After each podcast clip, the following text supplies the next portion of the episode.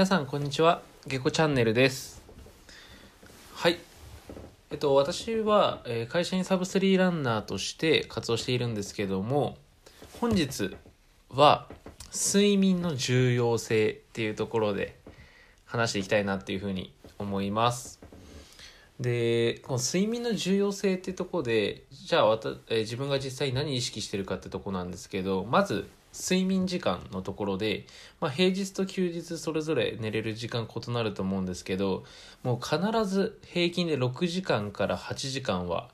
寝てます。まあ、これ何マラソンにどんな影響があるかっていうところだをお伝えすると、まあ、あの寝不足っていうのは、まあ、かなりねあの体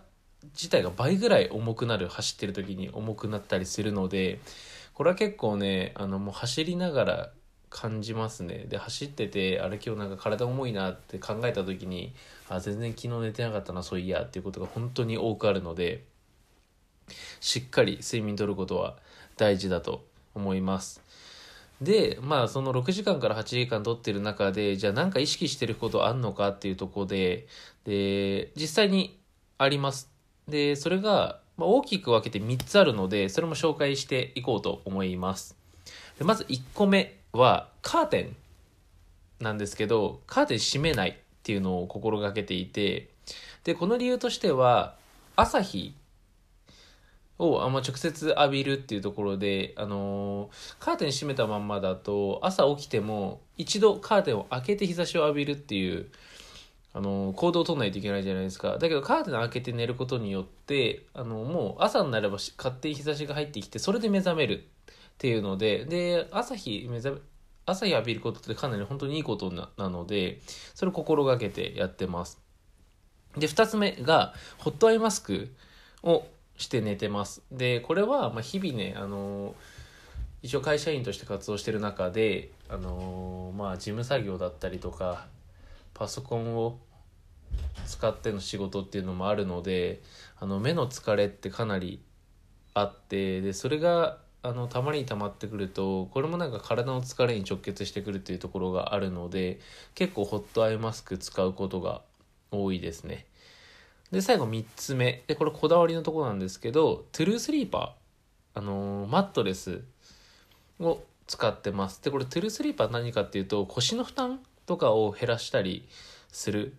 あのーベッドの上に置くものになるんですけどこれ結構アスリートの方とかが CM とかで実際使ってますみたいなのやってるんですけどあれは結構本当に効果あるなって思いました。なんか睡眠の質めちゃくちゃ上がったなっていうふうに思います。結構ねあのピンキリで安いものから高いものまであるんですけどそこそこいいのを使っていて。でそれに変えてから結構ちゃんと眠れるようになったし疲れも取れてるなっていう風な実感があるのでこれ結構あの運動する方におすすめです。トゥルースリーパーのマットレス。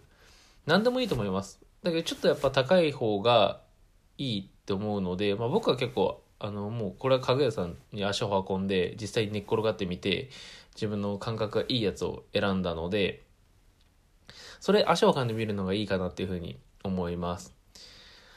はい。今あの挙げた3つが主にやってることになるんですけども、まあ、これのおかげでね日々あの疲れもそんなに残さず毎日コンスタントに1 0キロ走れるようになってるので、まあ、6時間から8時間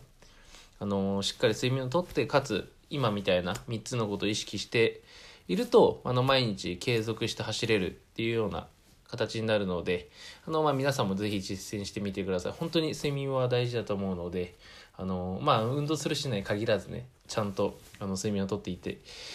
いた方が健康にいられるし運動する方にもいいと思うのでぜひあのしっかりと睡眠とってなこあの自分が挙げた3つのこともぜひあの試してみてほしいなっていうふうに思います。